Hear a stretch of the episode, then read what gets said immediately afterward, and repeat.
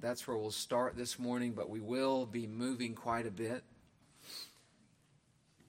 Um, more than a year ago, I, I, I taught four sessions on Wednesday nights on the topic of family worship. Well, since then, our church has grown quite a bit, and this is something that needs to be refreshed in our hearts and, and minds on a regular basis. I know that's true for me.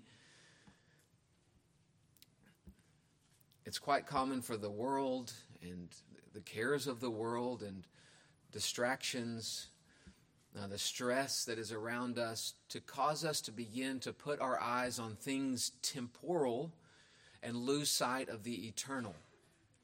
And the world makes it very easy for us to push the things that should be first and foremost in our lives to the back burner.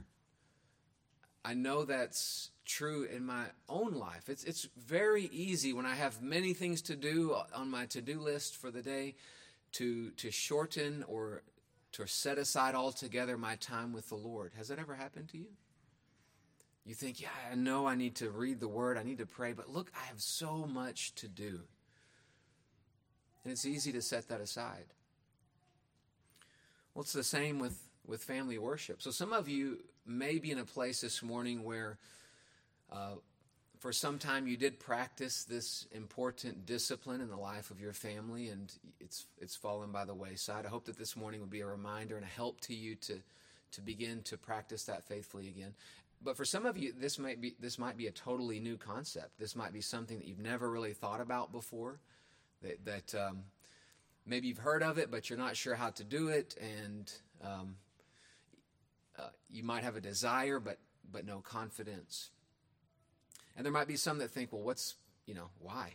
What's the point of that? It seems kind of weird to me. It seems kind of uh, old-fashioned.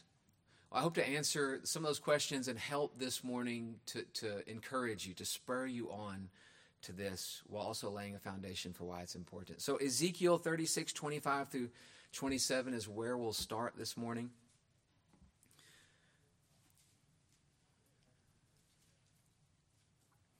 And then, just to give you a heads up, we're going to jump to Romans and Galatians after that. So, it'll be the, the New Testament after we read this, this passage. Ezekiel 36, 25 through 27 says, I will sprinkle clean water on you, and you shall be clean from all your uncleannesses. And from all your idols I will cleanse you, and I will give you a new heart, and a new spirit I will put within you. And I will remove the heart of stone from your flesh and give you a, a, heart of flesh. And I will put my spirit within you and cause you to walk in my statutes and be careful to obey my rules. This is what's referring to what we would call uh, the new birth. When, when someone is, is saved. And we can think of this uh, by way of kind of laying a foundation here to, to get to this idea of family worship. Let's start with laying this foundation here. There, there's a Latin phrase. It's called Ordo Salutis. Some of you might be familiar with it. With it, some some of you may not. That's okay. It simply means the order of salvation, and the idea is that salvation is, in some ways, it's a process that, that God carries out, that He oversees, that, that He superintends. And there's a, there's a, a beginning point. We'd call that election.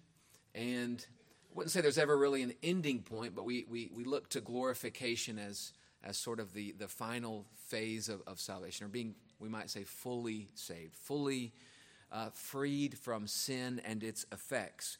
Well, Ezekiel 36 refers to a point in, in that order of salvation. It's the point where God saves someone. And I hope that each of you can look back in your own life and say, yes, I, I this is whenever I can, I can see when, when God did something in my life.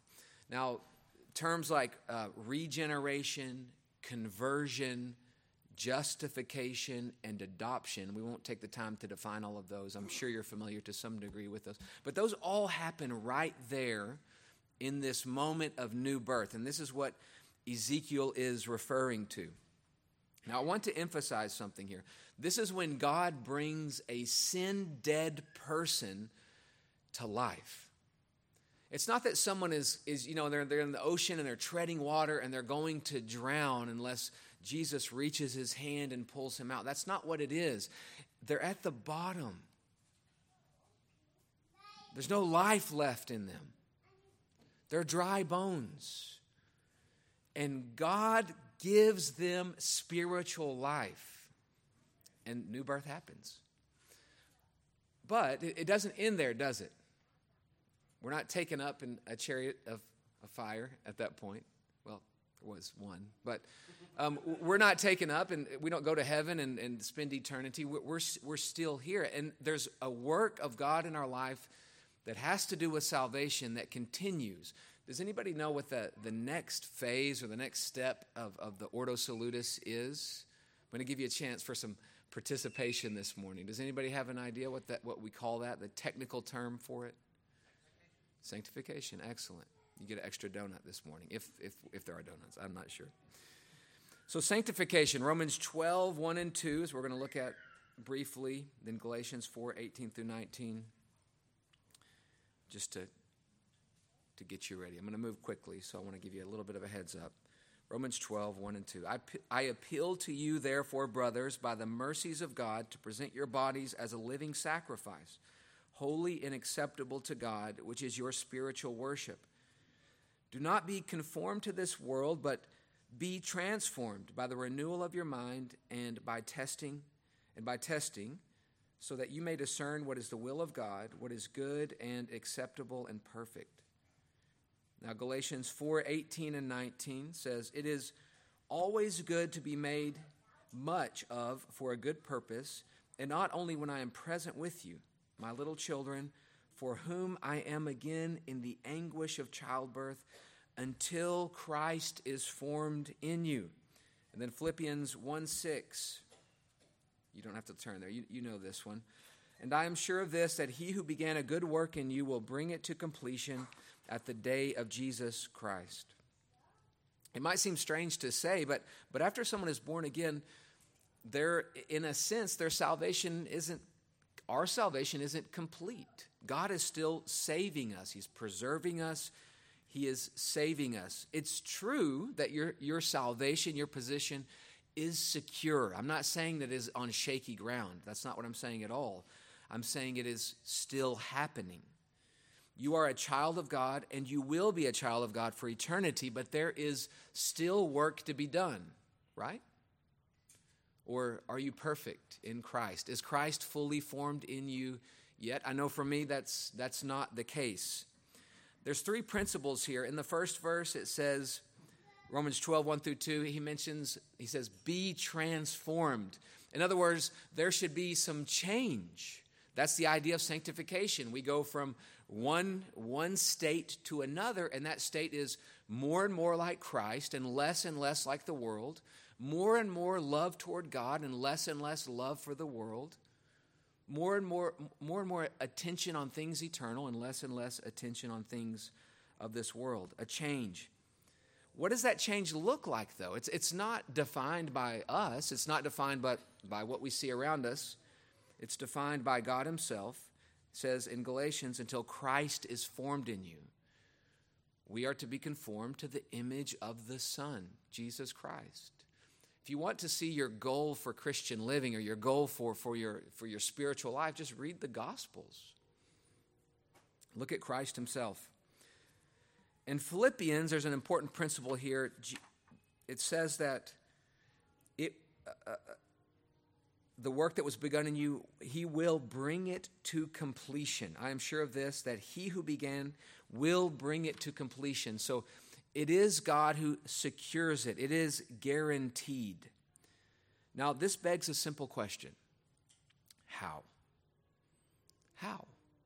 How are we to be transformed? How, how in the world are we to be conformed to the image of, of, of Christ? How does one do that? How can we be sanctified? Is it like justification where, where God does all of the work? Well, no, it's a bit different. Now, I'm going to say this, don't jump to conclusions. Let me say this God doesn't do all the work. Now, don't drag me off the stage yet. But, but here's the deal He does guarantee it. He will absolutely bring to completion that which He started. Yet we are invited, in fact, we're commanded to collaborate with Him in this work. So we collaborate with God. We co labor with God for our sanctification that He does indeed guarantee. There is no credit to us. I'm not saying, good job, you guys. You guys are making yourself holy. I am not saying that at all.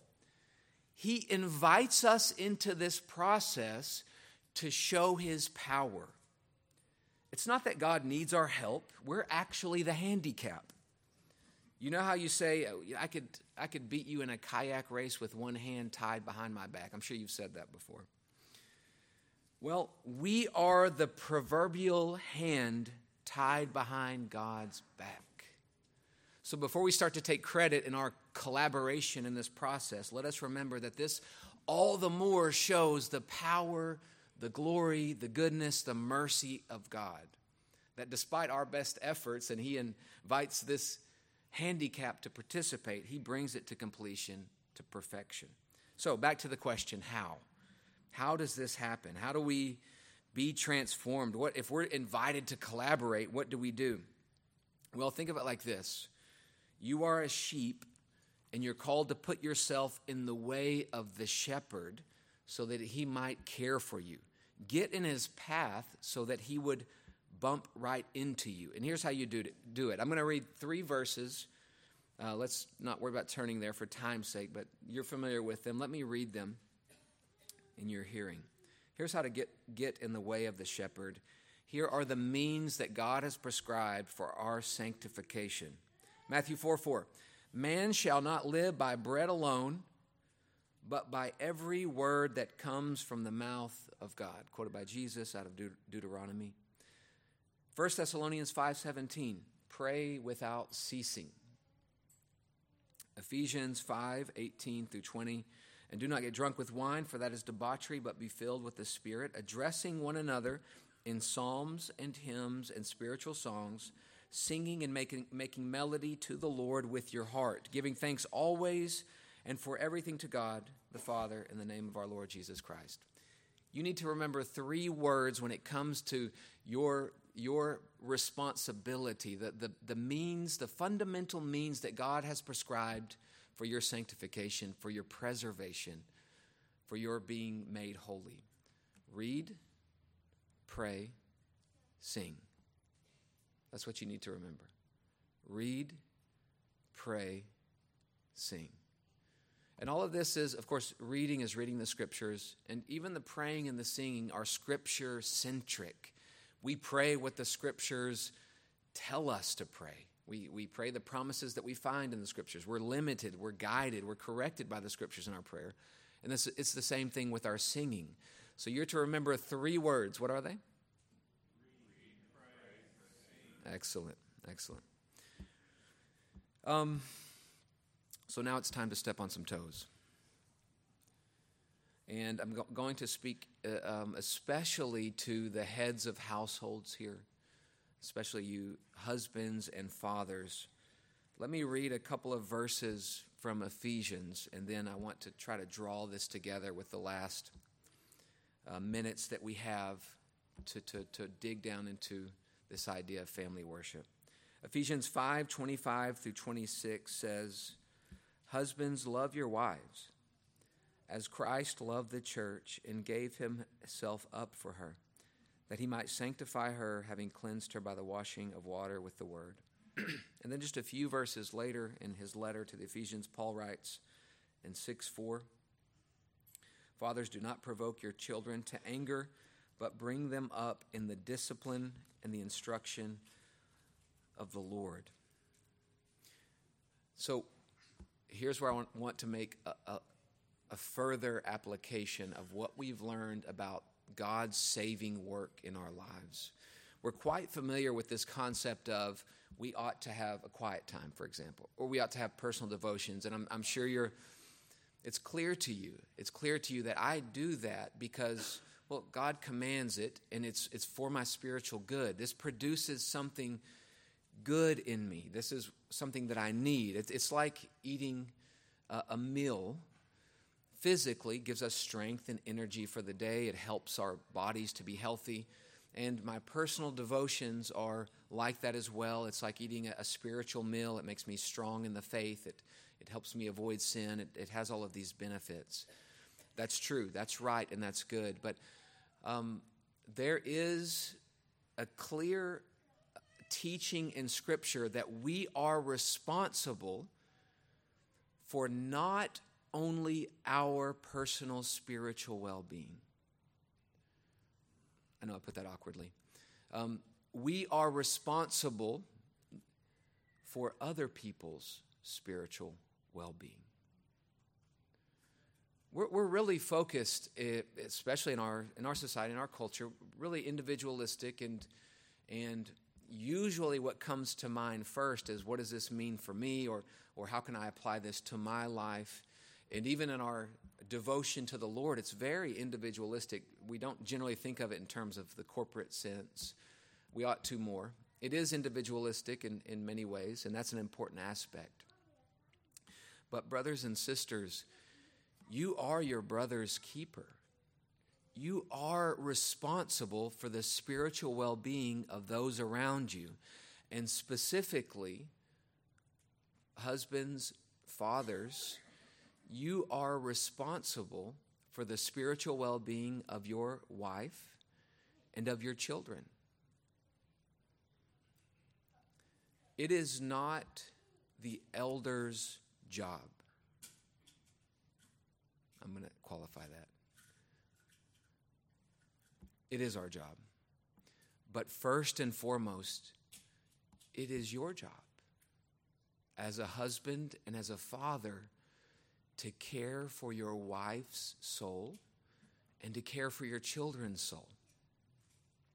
Now, I, I am seeing, I do want to be um, aware, and I'm, I am seeing some, some faces out there of uh, maybe I'm stepping on some toes a little bit.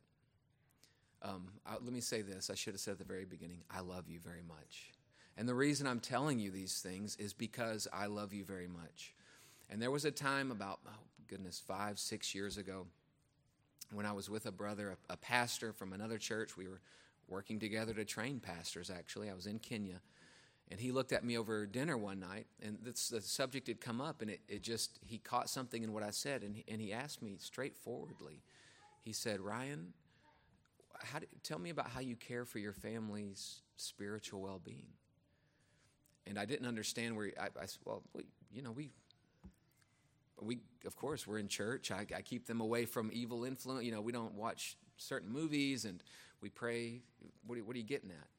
He said no I, I want to know how you are as the pastor of your house how you are shepherding your wife's heart and your children's heart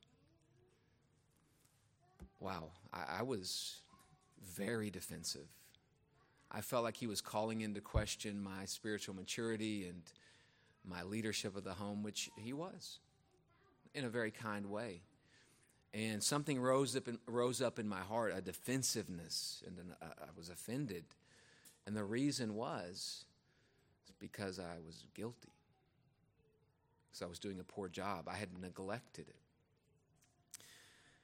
once the Lord convicted me of that, and I pretty soon engaged with Him in a proper way, a humble way, and He helped me to see what that truly meant. was one of the key moments in my life as a husband and a father that totally changed the spiritual climate of my house, the way that my children flourish in the gospel, the way that my wife could follow me as a spiritual leader. Um, one of the and practicing family worship has been uh, probably besides being saved one of the most uh, incredible ex- spiritual experiences and, and changes in my life that's why i'm telling you this brothers it is your job to spiritually care for your family and one of your uh, thoughts, uh, uh, initial thoughts, are, I'm not sure how to do this. I, I feel uncertain. Now, let's go back to the what we've learned thus far, this is what you need to remember read, sing, and pray. We're in other order. Read, pray, sing. This is how you simply practice family worship on a regular basis with your wife and with your children. Let me give you a simple formula to start even today, to start tonight. Pick out a short psalm, maybe a psalm that your family's familiar with. Psalm 23 is an obvious example, Psalm 8, Psalm 27, a shorter psalm and then choose a song, a hymn that, that we sing a lot here in church that your family knows well, maybe Amazing Grace, and just think of the first stanza, that's all. And, and then um, decide, make a, a, little plan for prayer. Maybe you think, okay, I'm going to I'm going to ask for prayer requests, or maybe I'm just going to close this in prayer. And then gather your family together in the living room, get them in a circle, and, and, and talk to them about this to start out and say, uh, family uh, we learned this morning that it's, it's my job to, to, to, to, lead you to the Lord through these means. And I realize I haven't been doing a, a very good job of that. And I want to do better. Please forgive me for that. And, and please have patience as I, as I learn how to do that. And tonight we're going to, we're going to start. We're going to take a few minutes and do this. So we're going to read a psalm, we're going to sing, and we're going to pray. And, and, then, and then do it.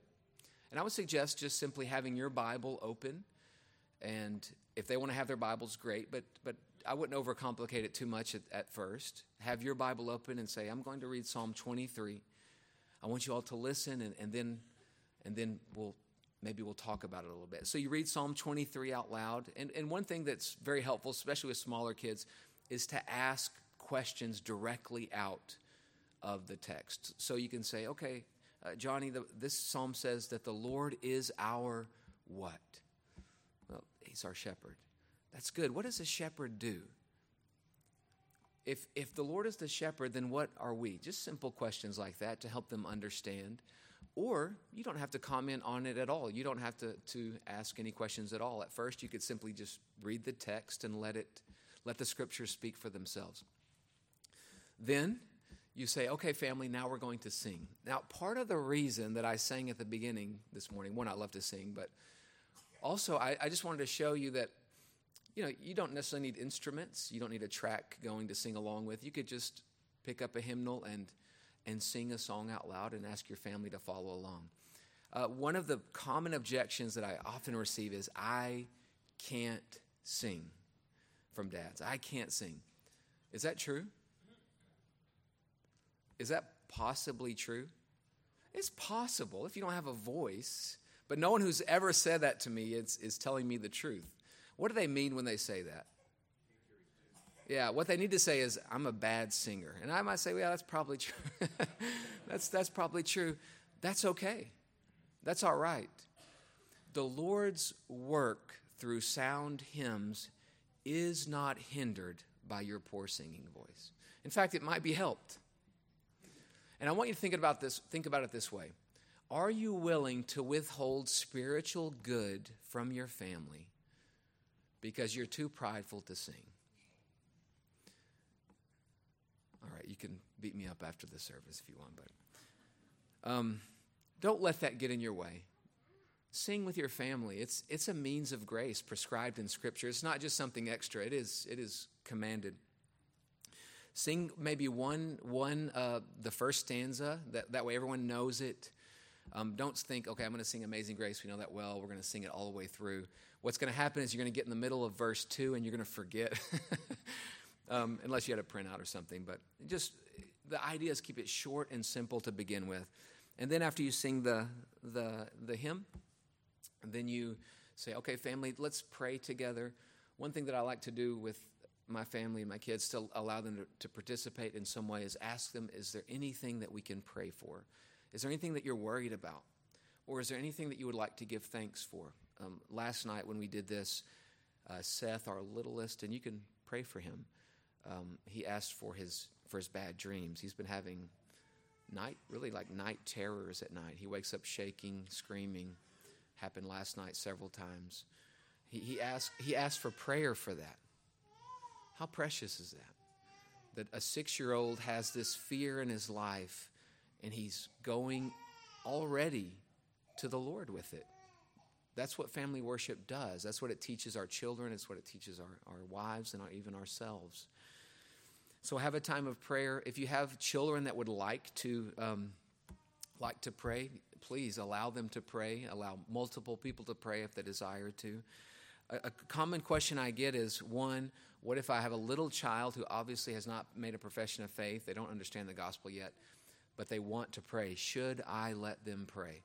Yes, absolutely. Let them pray. Let them pray. Don't give them assurance of, oh, now uh, be careful not to say things like, well, you know, you, well, uh, I can't think of an example here, but we want to be careful not to give little children false assurance. We're always teaching them the gospel, leading them to the gospel, but allowing them to pray as a young child before they're saved is good and right. You, you, you, you ought to do that.